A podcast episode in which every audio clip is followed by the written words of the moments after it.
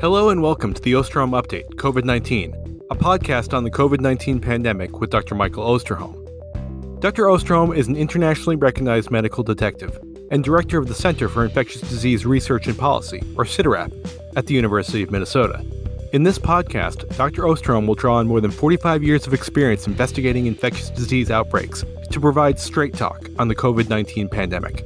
I'm Chris Dahl, reporter for CIDRAP News, and I'm your host for these conversations.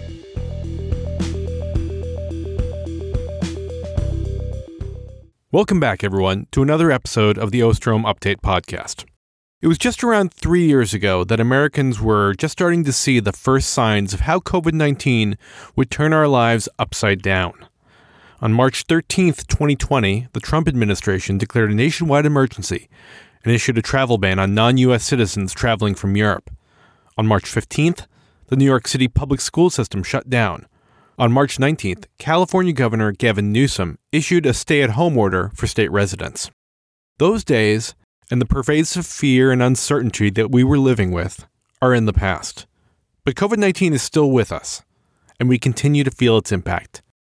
And we're still grappling with what we've learned from this experience and how those lessons might help us in future pandemics. That will be the focus of this March 23rd episode of the Osterholm Update podcast. We'll also provide an update on the current COVID trends here in the US and around the world, examine the newest revelations and data on the possible source of the pandemic, discuss the latest developments in the controversy over the Cochrane Review on masking, and answer a COVID query about booster shots following infection. We'll also share a beautiful place from one of our listeners. But before we get started, as always, we'll begin with Dr. Osterholm's opening comments and dedication. And Mike, you also have some news you want to share with our listeners.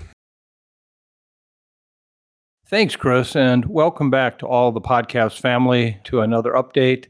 Uh, I think today will be one of the more unusual ones for you, as I what I'm about to talk about. And for those who might be coming for the first time to the podcast, I, as I say each week, I hope that we are able to provide you with the kind of information that you find useful and helpful uh, and surely uh, we will do our best to explain what we know and what we don't know. And far too often, what we don't know does take up a fair amount of time. Today, I'd like to dedicate this podcast to someone who we've dedicated it to before, but it's that someone that I think we can never probably dedicate it to enough. And it surely is something that has come to mean everything to me, and is part of the reason, as you'll see in a moment, why I'm doing this podcast today. It's all about friends.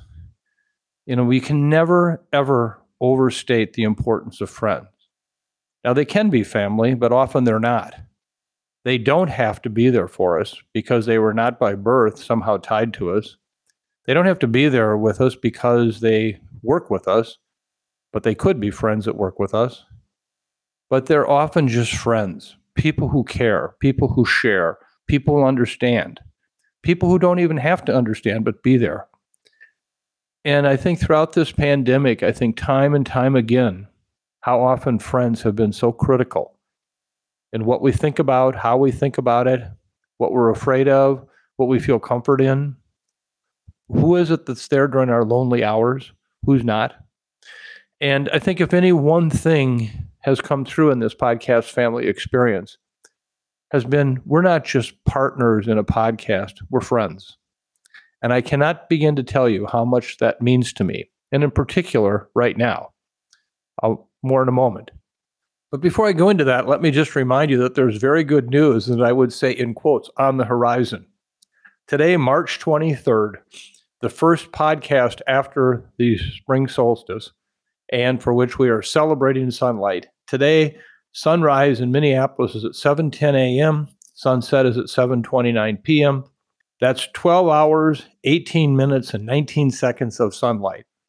And that, of course, doesn't even include twilight, which many of you know all about. We are gaining the most sunlight per day at any time in the year at three minutes and nine seconds a day. In just a few short days, that'll start going back down, even though it'll be a positive increase. The rate of increase will go down until June 21st. And I just want to say this is a wonderful time of the year, even here in Minneapolis, where it still is yet cold, still have snow. That sunlight is so powerful. It's not just the fact that it's sunlight, it's something it does to us that is so important. And I also want to acknowledge that this is that one time in the year where we can feel equally good about sharing the sunlight discussion with our dearest friends and colleagues at the Occidental Belgium Beer House in Auckland. As many of you know, this is one of my most favorite places in the whole world to be on Vulcan Lane at the Occidental. Today in Auckland, they will have 12 hours and 3 minutes and 7 seconds of sunlight with sunrise at 7:25, sunset at 7:28. They are unfortunately losing 2 minutes and 21 seconds of sunlight a day but we're about the same right now. So we can share with each other the beauty of the sunlight. So, with that, let me now move to the part of the introduction here that I don't know how I'm going to do it. I have not rehearsed this. I have not really given it probably all the thought I should, but I've given it a lot of thought. On March 10th, a week ago last Friday, we had a wonderful evening at our home. It was my 70th birthday, Fern and I were celebrating dinner together with one of our dearest friends from CIDRAP. We did the Osterholm protocol, as it's become known. Uh, we had no known exposures to anyone in the five previous days that had COVID. We had no symptoms whatsoever, not even a sniffle, and we all tested negative. We enjoyed the time here for dinner, and then we went to a small music venue here in the Twin Cities area. All of us with our N95s on, me with my face fitted N95. And we went down our elevator in our condo building here, no one around. We were in the elevator, as was been timed, about 27 seconds. Got in our car, got to the venue, put our N95s on before we walked in.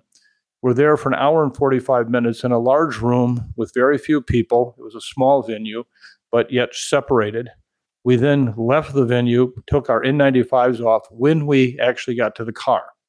Well, then Saturday night, the 11th, we had four guests over to our condo for dinner, same Osterholm protocol. In fact, also the third person that was with us, the one on Friday night, also had uh, entertained someone on Saturday night at their place. And we had wonderful, enjoyable evenings. That Saturday night on the 11th, we were together for almost four and a half hours, and it was just magic for my soul.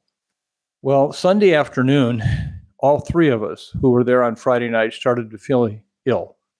Uh, the kind of classic early onset symptoms you think of with COVID started to develop uh, upper respiratory symptoms, just feeling very tired, sluggish, feeling some tightness in my chest. And we all tested negative Sunday night, the 11th. Symptoms continued to worsen for all three of us. Again, onsets were very similar in time. And by Monday morning, we still were testing negative. But that afternoon, one of us tested positive, and shortly thereafter, all three of us did. We had COVID. I finally, after three years of doing everything I could to prevent becoming infected with this virus, I did. Now, when I look back on it, I do not have an explanation for how I got it. The people who were with us on Saturday night, none of them got infected. It was clear that in fact, had we been infectious on Friday night, we surely would have infected them on Saturday night. Between the three of us, we had 15 doses of vaccine, five each. We wore N95s. The only possible exposure I can think of was, in fact, in that elevator. But there was no one around.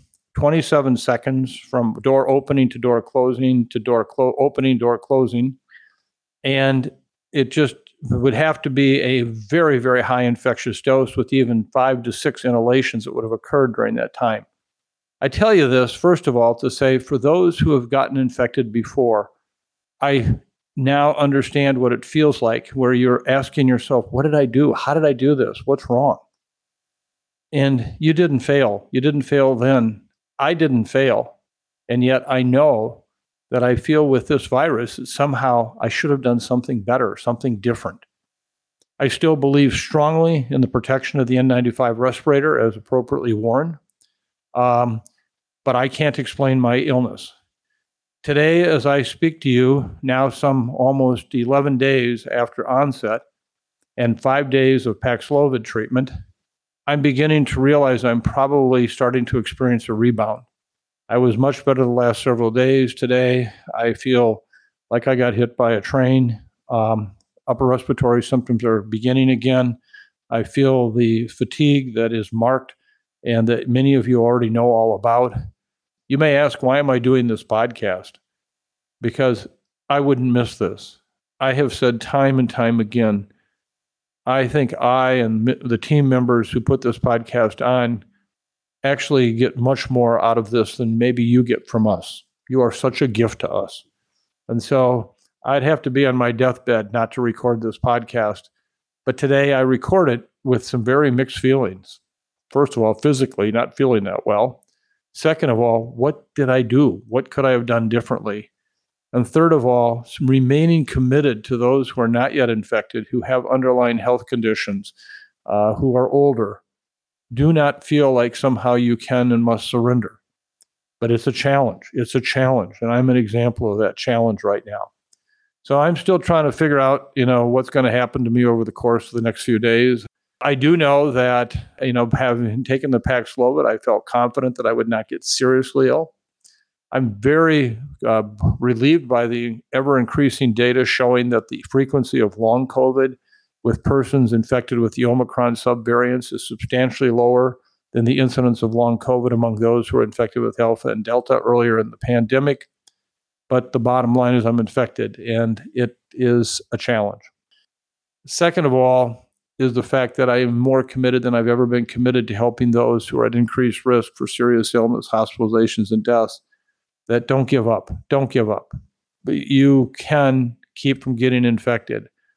I do feel like I probably ought to turn in my epidemiology union card right now. If I can't even figure out my own illness, who am I as an epidemiologist? I mean, this is really a challenge for me. You know, I've been fortunate to be involved with some very, very complicated uh, outbreaks over the course of my career that we ended up solving, you know, the who done it. And I can't even solve my own exposure to this virus. What's wrong with me? So, anyway, I will leave it at that just to say that I'm here.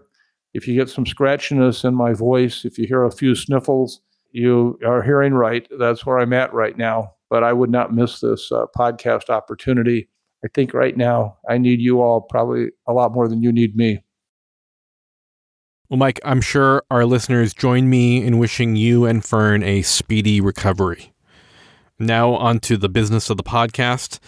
Let's take a quick look at the international COVID situation. Is there anything noteworthy that you're seeing globally? Well, Chris, the one thing that I see that is notable is that without regard to what's actually happening with the virus, we are not only accepting the fact that the pandemic's behind us, and as you know, I have said in repeated occasions, I won't know the pandemic's over probably until a year out, for which we actually see the lack of sustained major transmission. I don't know where we're at in the pandemic, but I can surely say we're in a much better place. One of the real challenges we have right now is we are dismantling all of the surveillance systems, all the places that collected numbers that basically attempted to give us some sense of what was going on with COVID. And today, without that, it's very hard to know what is happening in much of the world. For example, as of March 10th, the Johns Hopkins Global Coronavirus Dashboard no longer collects and reports international COVID data. Since the Johns Hopkins dashboard was a primary source for many other COVID dashboards, showing international data, including the New York Times, the Washington Post, the Kaiser Family Foundation, etc. Now we really don't have that information anymore. And so at this point, we're now using the WHO's COVID dashboard as the only real indication for which we know that there are some challenges with that. For example, even just recently, the WHO dashboard has shifted from daily reporting to weekly reporting as of the end of February with each update now happening on Wednesdays. So by that following day, we're looking at numbers reported six days prior. For example, the latest complete numbers we have as of today is for the week of March 6 to 12.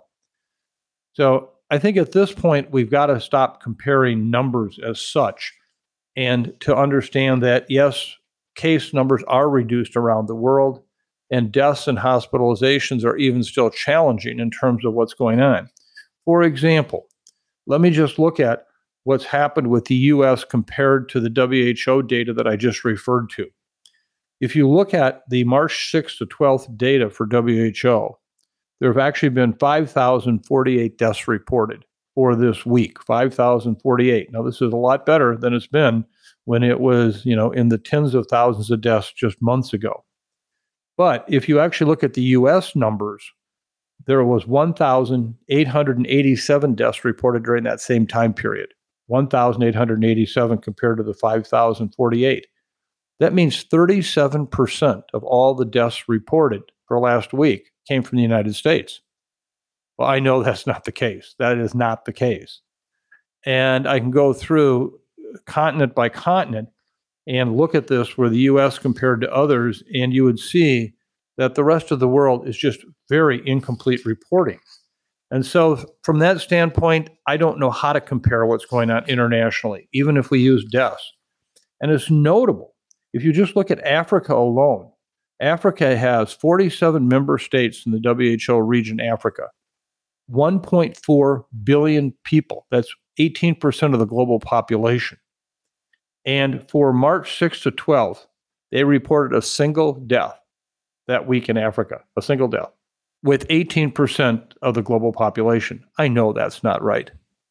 So I think at this point, Chris, unless we see major new surges taking off anywhere in the world where there is a substantial increase in hospitalizations and deaths, I think we're going to be basically left to saying the pandemic's in our rearview mirror.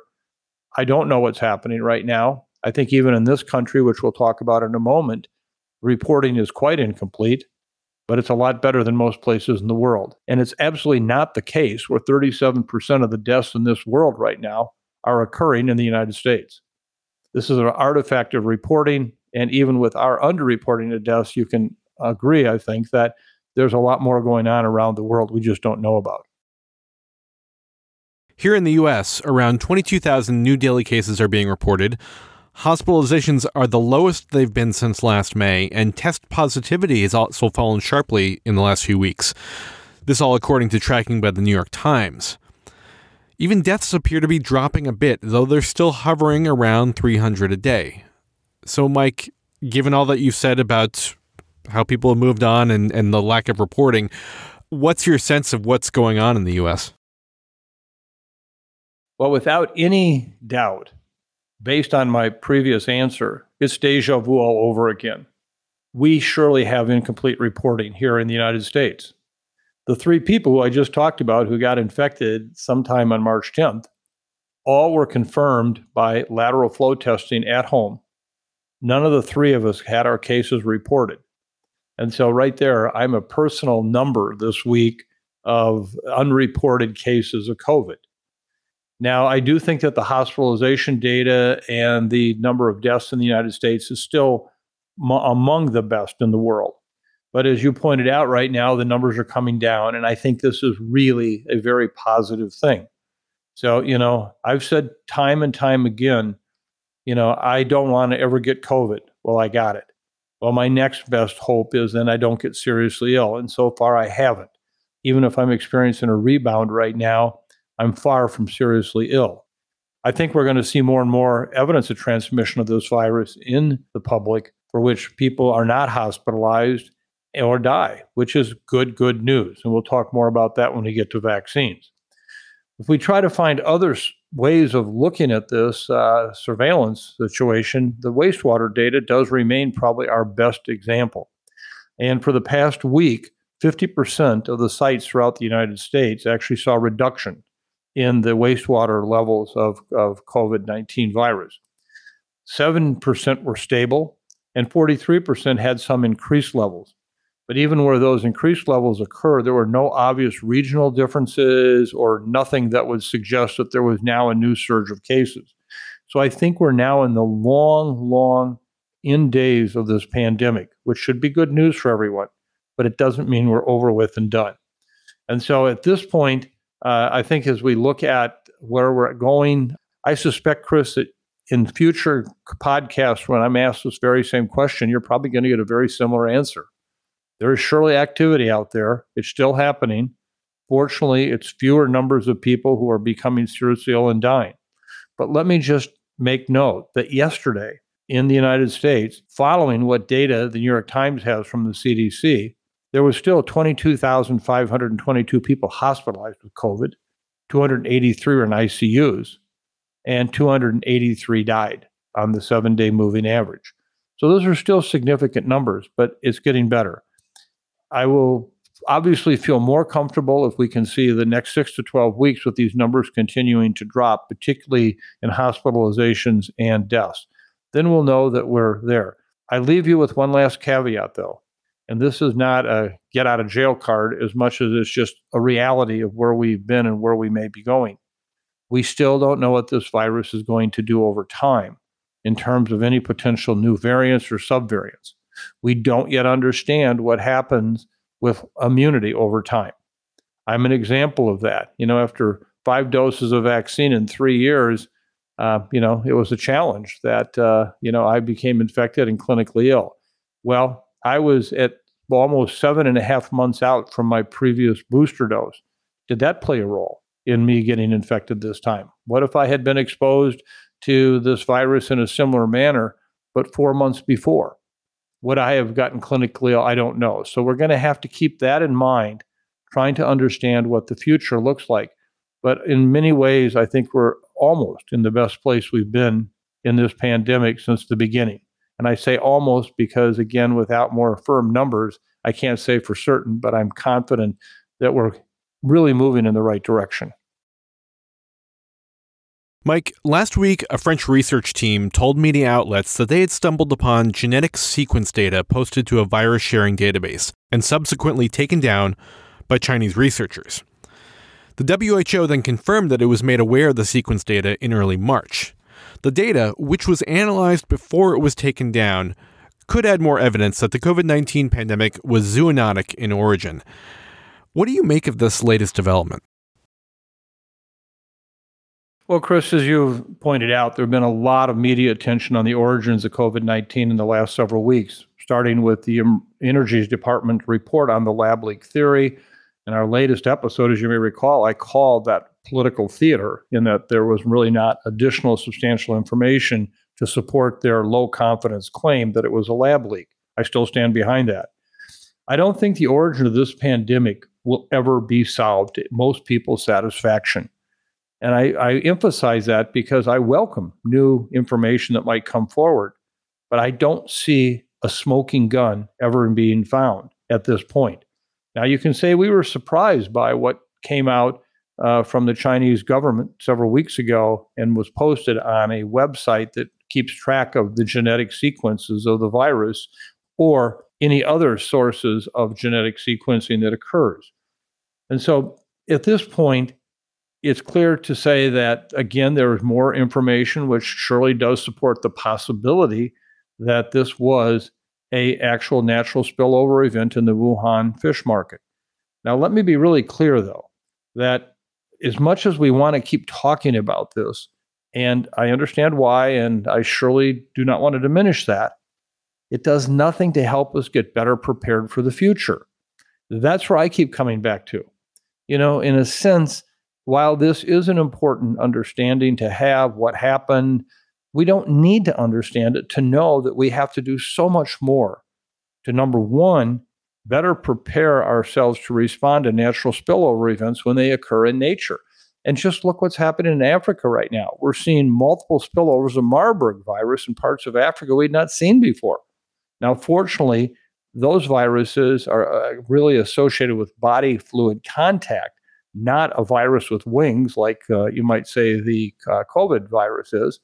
But at the same time, it just reminds us these spillover events continue to happen. And if one of them happens to be a viral respiratory pathogen, as I call a virus with wings, then this is a whole new ballgame. That's what we need to be preparing for we also have to be mindful of the proliferation of all these new high containment laboratories around the world and the possibility that people may actually be working in laboratories that don't even have high containment capacity with viruses that, if they were to get out, could be a problem. We have to address that too. So, to me, what I worry about is we're going to spend so much time arguing about who said what about what and what data is there, how good is it that we're going to continue to miss the mark on becoming better prepared. But let me just, for the sake of, of this discussion, dive into the details of what actually happened here and what was reported this past week. You know, following the shutdown of the animal market in Wuhan that was suspected to be ground zero of the pandemic, samples were taken from surfaces throughout the market. Samples were tested for COVID 19, and those that came back positive were then tested for genetic material belonging to animals, many of them which were ma- a match for raccoon dogs. Raccoon dogs are members of the dog family and most closely related to foxes. While their markings make them look like raccoons, they're actually not related to them. They are native to East Asia and are often farmed for their fur, and they're known to be vulnerable to coronavirus infections. So let's go back to the market and I'll state this again. It's an important detail. The areas of the Huanan seafood wholesale market that tested positive for COVID 19 were the same areas where raccoon dogs were being sold. This meant that the raccoon dogs may have been a part of the jump from wild animals to humans. But let me be very clear this does not provide conclusive evidence of proof that the raccoon dogs were infected and transmitted the virus to humans. It just provides further evidence that the raccoon dogs, which again are susceptible to the coronaviruses, were in fact present in the market a fact the Chinese authorities previously denied and could have potentially been a link as a source of human infection. In addition, the researchers that looked at these online uh, genetic sequences also found now clear evidence with complete or mostly complete mitochondrial genomes for the raccoon dog, as I noted, but also the Malayan porcupine, the Amur hedgehog, the mask palm civet, and the hoary bamboo rat. These were all located in wildlife stalls where there also was coronavirus found. And in particular, it's of note that not only have we focused on the issue of raccoon dogs, but also we know that mass palm civets have previously been associated with SARS itself, not SARS CoV 2, but SARS. So this just gives us more evidence to say there could have been this combination of animals and virus, and this is really important. This may seem like a long winded way of saying that we know that there were positive COVID 19 samples in the same market stalls that house raccoon dogs and other possible animal sources, and that they were never directly tested for COVID. And a lot of the COVID 19 cases in humans can be traced back to the market. But I would ag- agree completely there is no bulletproof evidence that what started the transmission was the virus in these animals in the market. So I, all I can say is that at this point, I think the evidence is more supportive of a spillover event and than it was with an actual lab leak. I will continue to obviously be criticized by many who think somehow that's an apology statement for China. It's not. It is not. I don't know why these data were not made uh, available sooner from the Chinese government than three years after the pandemic began. That's terribly unfortunate, wrong. But the bottom line is, is we'll never have enough data that anyone will believe. If somebody came up with a frozen raccoon dog out of a freezer in a laboratory right now in China and said, "Up, oh, that was on the market. Oh, it's positive for the virus." There'd be many people say, "Oh, it was all made up. Didn't really happen." So again, none of this debate is going to help us be better prepared for future pandemics, and I will continue to stay laser focused on that because to me, that is how we'll be judged when the next pandemic emerges, not how well we debated what the source of the COVID 19 pandemic was, but how much did we do to get better prepared based on what we learned or should have learned from our response to the COVID 19 pandemic. Now to the latest in the ongoing controversy over the Cochrane Review on masking. On March 10th, the editor in chief of the Cochrane Library sent a statement to New York Times columnist Zeynep Tufekci saying that the way it summarized the review was unclear and imprecise, and that the way some outlets interpret it was wrong. Mike, this whole episode seems to be another bad moment for scientific communication, and we've seen a lot of those moments during the pandemic. Your thoughts? Yes, Chris, I absolutely agree. This is a very bad moment for scientific communication and is one of the many that is contributing to what I previously described as a pandemic of lost trust with the public health and medical communities. As you noted, Cochrane released a statement on March 10th, over a month after the review was published, stating that the review was being misinterpreted by commentators. They apologized, they, again, let me point out, they apologized for their plain language summary, which stated, We're uncertain whether wearing masks or N95 P2 respirators helps to slow the spread of respiratory viruses based on studies we assessed. Now, I believe this was a very, very weak attempt at an apology for their very biased, poorly conducted review. And I believe that stating that this is an issue of misinterpretation is simply a stretch. Tom Jefferson, the lead author of this review, was quoted as saying, There is no evidence that masks make any difference. Full stop, unquote. How can you not understand that to mean that they were somehow misunderstood? Simply not true. They're covering their South Side. And unfortunately, this particular uh, Cochrane review then led to Bret Stephens in the New York Times commenting a few weeks ago, supporting the fact that respiratory protection did not matter. As you mentioned in your question, Chris, the New York Times has since published a piece by Zeynep Tufekci, which we will link in the episode description titled, Here's Why the Science is Clear That Masks Work, which provides a detailed explanation of all the flaws in the Cochrane review.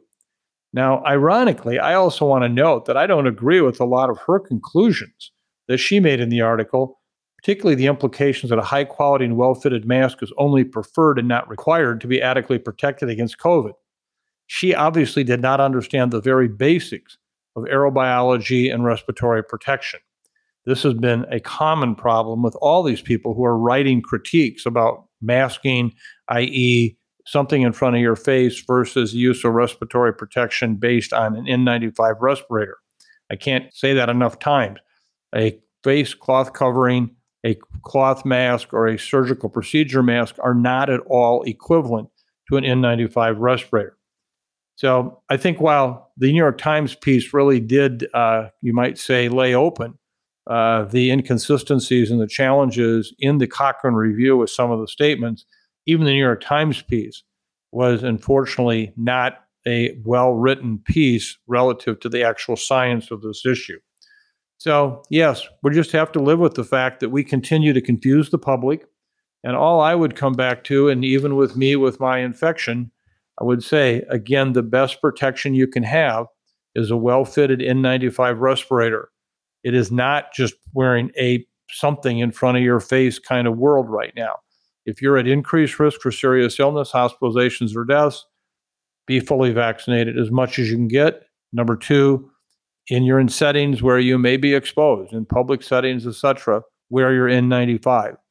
Now, you know, I wore my N95 in a lot of places over the past two months where there surely were infected people. I did not get infected during that time. So please don't use my in- recent infection where maybe it was the elevator and it was my fault. Don't take that to mean that these are not going to be a very important part of protecting you. And I'm so sorry that so many people in the public have to get whipsawed back and forth by this very poor scientific communication. If there's one lesson we should have learned in this pandemic, is scientific communication matters. And it matters how it's said, why it's said, and what are the data that support why you're saying it. And again, I come back to a point that uh, you have heard me say many, many times.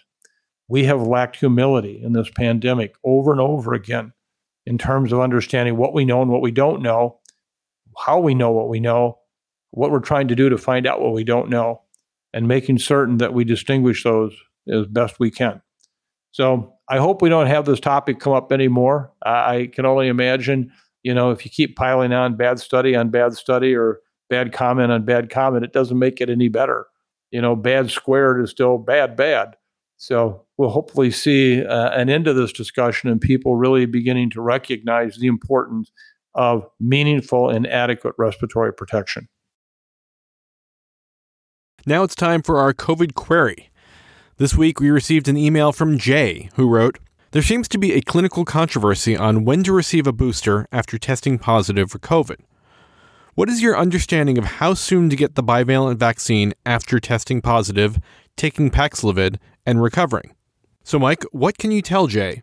And while we're on this topic, is there any news on whether or when FDA and CDC might approve an additional booster shot? Well, Chris, this is a great question. Thank you, Jay. And unfortunately, there's not a lot of available data to answer it.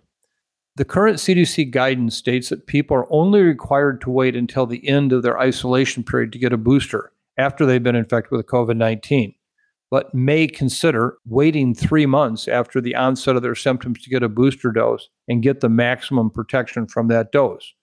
For the first 90 days following infection, there is clearly very little risk of reinfection, so it makes sense to wait at least that long before getting an additional dose of vaccine.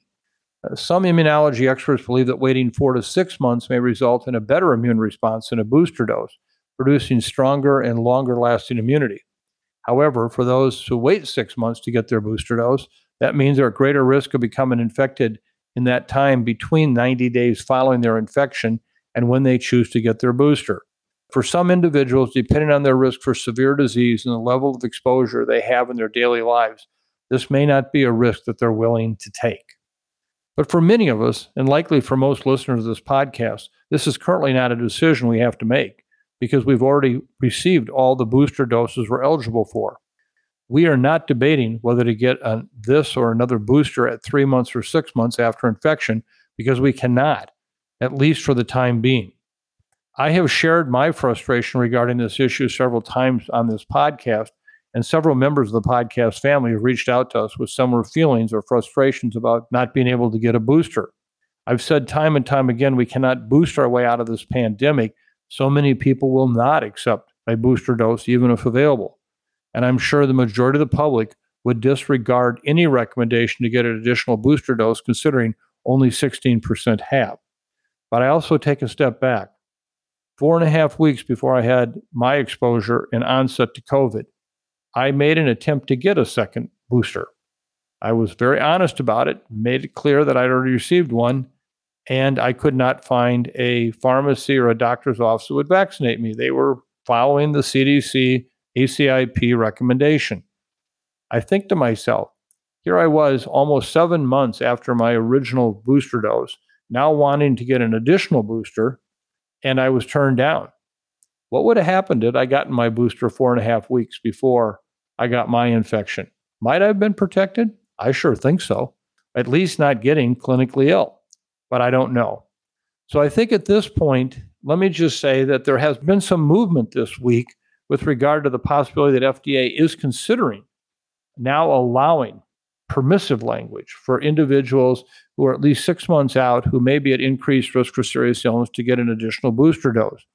In a Wall Street Journal article that was published on March 21st, they actually acknowledged that Food and Drug Administration officials could make a decision within a few weeks to allow this to happen. And they have received lots of pressure to do that. So nobody is saying you have to get it as a recommendation, but more it's a permissive statement saying if at six months and you fit into these high risk categories for serious illness, hospitalizations, or deaths, you should be able to get a booster dose. And I think, as we've seen in the UK and Canada, they've already begun leaning into this issue uh, with permissive language, allowing that to happen. So I think stay tuned. I think you're going to have language soon. And with that, I would surely urge people to consider if you're six months out, particularly if you're someone with the potential for serious illness, hospitalizations, or deaths, I would urge you to get that booster, knowing that it'll be a minority of those individuals in this country who could benefit from it, but who basically at this point will not get it under any conditions. So I hope Jay that answers your question. Uh, it's a it's a bit complicated, but uh, the bottom line is is that uh, you now know the timeline: three to six months post uh, previous infection and hopefully you can get the bivalent booster, even a second dose in the near future. Mike, do you have any reflections on this third anniversary of the beginning of the pandemic here in the US? And does your recent infection uh, color the way you view this? Chris, you know, my world is so colored by COVID. I feel like I live in a daily kaleidoscope. Some wonderful, wonderful highs, some very, very painful, very low, low moments. You know, the wonderful highs really relate to what I said earlier about uh, the families and friends aspect of what COVID has done. And, you know, when I mentioned in a previous podcast that we were taking some pretty heavy incoming as related to comments about China and some of the very ugly, painful, and threatening emails, the response from the podcast family was simply absolutely beyond remarkable. If I had a nickel for every minute that I had tears running down my cheeks reading these incredible emails. I could have taken us all out for dinner in some safe restaurant somewhere. It was remarkable. I've watched the CIDRAP podcast team. I've watched our center in general, looking at what we just did with the coronavirus vaccine roadmap, excel time and time again. When the tank was empty, they still somehow went another 100 miles. It's remarkable. In terms of understanding what friends mean, there are so many people who listen to this podcast who have lost loved ones. They remember every moment of the day that those loved ones were not numbers. They were grandpa and grandmas, moms and dads, aunts and uncles, brothers and sisters, even children, the most painful cut of all. And so I think that from that perspective, after three years, we've learned a lot about pain and suffering, but we've also learned a lot about how to be there for others. So to me, that's what I will take home from this pandemic uh, response of the last three years. I will say for certain, I can't wait till it's over, over. But I also feel so compelled to say now's not the time to rest. Yes, we've been through a long, long marathon, but we've got to get ready for the next pandemic. Remember, this was not necessarily the big one at all. Think about this this virus was highly transmissible, highly transmissible but it killed less than 1% of the people that got infected, which is still a lot of people and you infect a lot of people. But what happens if we see a SARS or MERS virus scenario where the number of people who die from infection is anywhere from 15 to 35%? And this virus has wings, just like SARS CoV 2. Imagine that. Imagine that. Imagine an influenza virus that's like 1918. Imagine that. So I think that one of the things I reflect on is for my kids and my grandkids, I owe it to this world to never let up getting better prepared for the next one, too. And as I reflect on these three years, like so many of you, we're tired. We're tired. We're very tired. But now's not the time to allow that to take over. We've got to keep focusing on what can we learn from this experience that will make us better prepared for the future. What can we do to basically make a world more pandemic ready than it ever has been before? That's what I'll think about with your the three years of this pandemic. I will mourn those that we've lost. I will mourn them. But I will also celebrate the friends, the colleagues, the podcast family members that we've come to know and love. That's what I'll remember for three years. And speaking of the regular boost that we get from our listeners, what can you tell us about our latest Beautiful Place submission? Well, you know, beauty is something that has often been said to be in the eye of the beholder. And in this case, I think it's also has a corollary that says it's something about what's in your soul. And as much as we have focused on these wonderfully beautiful scenes that people have shared with us from all over the world, sometimes the most beautiful place is right inside our hearts. This particular beautiful place submission comes from someone who talks more about the beauty of inside and not the rest of the world. And we thought it was fitting in light of the conversation today to share this. This is from Jennifer. Thank you so much, Jennifer. She wrote, Dr. Osterholm, I sit here in the morning of February 9th, my 43rd birthday, reflecting on your kind words at the end of your podcast. I want to share with you and your staff how thankful I've been for the podcast during this pandemic. It has brought me the knowledge and comfort I have so craved during the time of uncertainty. You and your team have even inspired me to go back to school and get my BS in public health. My beautiful place has been at home with my family here in Sonoma, California. While wine is inherently a beautiful place to live in, this is not what made it a beautiful place. The pandemic made us stop and focus on what is truly important. My husband changed his career so he could stay at home and focus on Zoom school for my older son, who was seven years old when this pandemic started, and a variety of Zoom therapies for my younger son, who is three years old and has Down syndrome. We have learned to live with less and focus on more quality time together. We bought a bubble machine and have spent countless hours outside running through the bubbles that in turn float around our neighborhood. We have made connections with neighbors and have a wonderful sense of community that probably wouldn't have happened without the circumstances this pandemic created. While I know this pandemic has taken so much from so many and certainly hasn't been easy for us, my older son is now 10 years old and has not had one year of normal uninterrupted school since preschool between fire evacuations and the pandemic.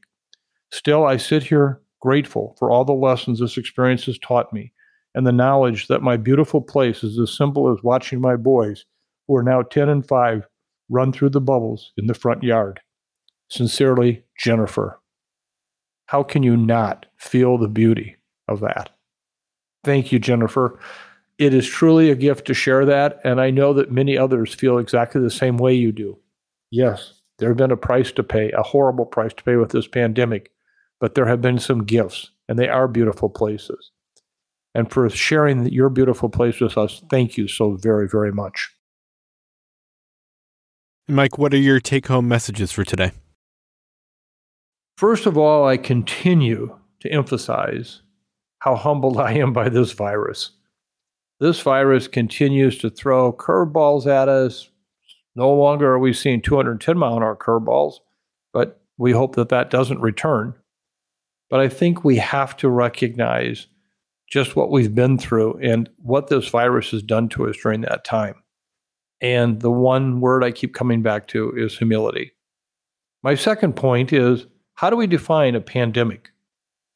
Is it over with? Is this one over with? And yes, it is for many, but for some of us, it's still not. You know, 225 to 300 deaths a day at the lowest end we've seen in months, that's still a lot of deaths. And so I think it's really important that we understand that, yes, we're not in a big debate about is the pandemic over or not. Some will want to debate that.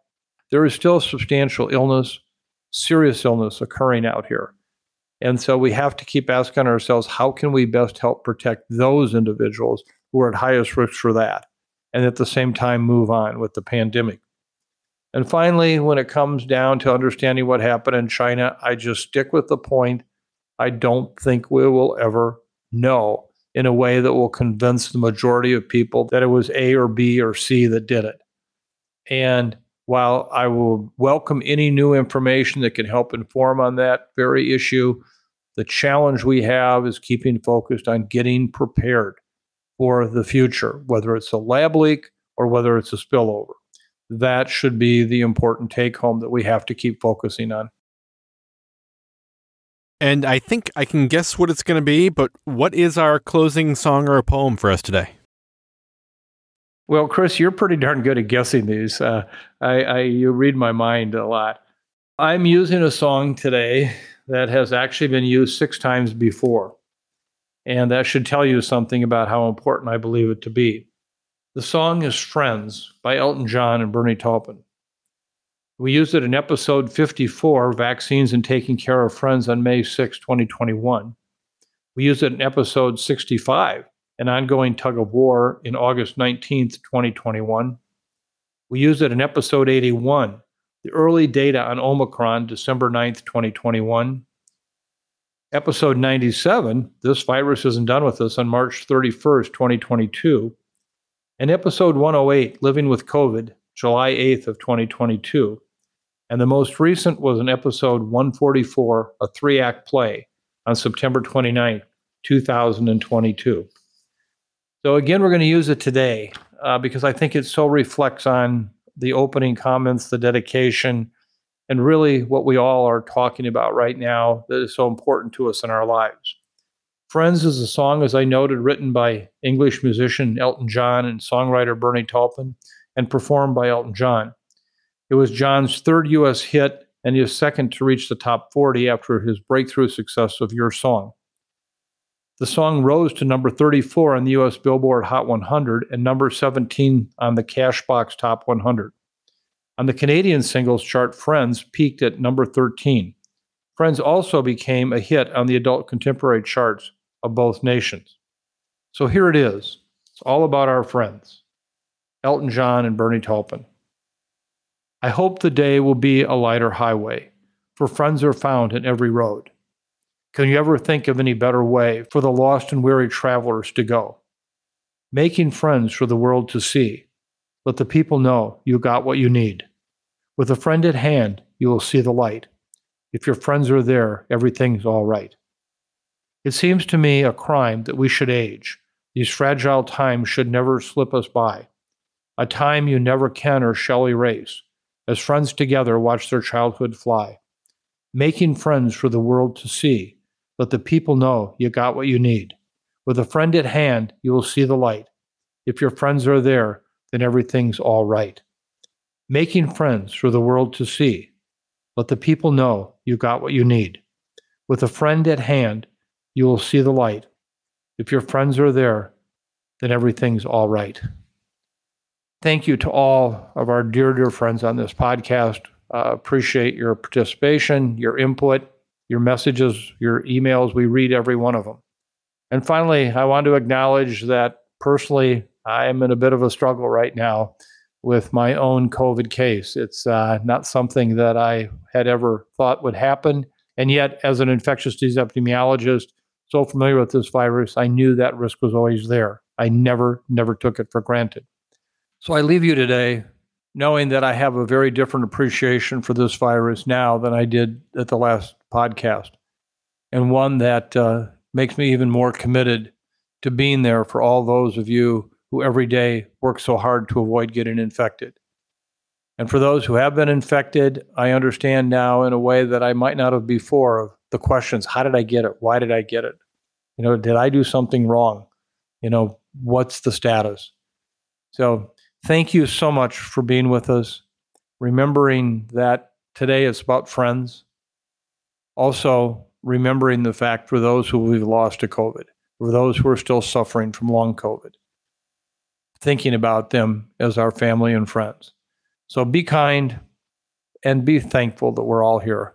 Thank you so much. Thank you.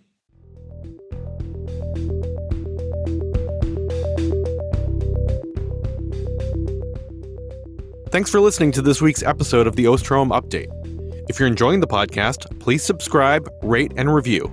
And be sure to keep up with the latest COVID 19 news by visiting our website, cidrap.umn.edu. This podcast is supported in part by you, our listeners.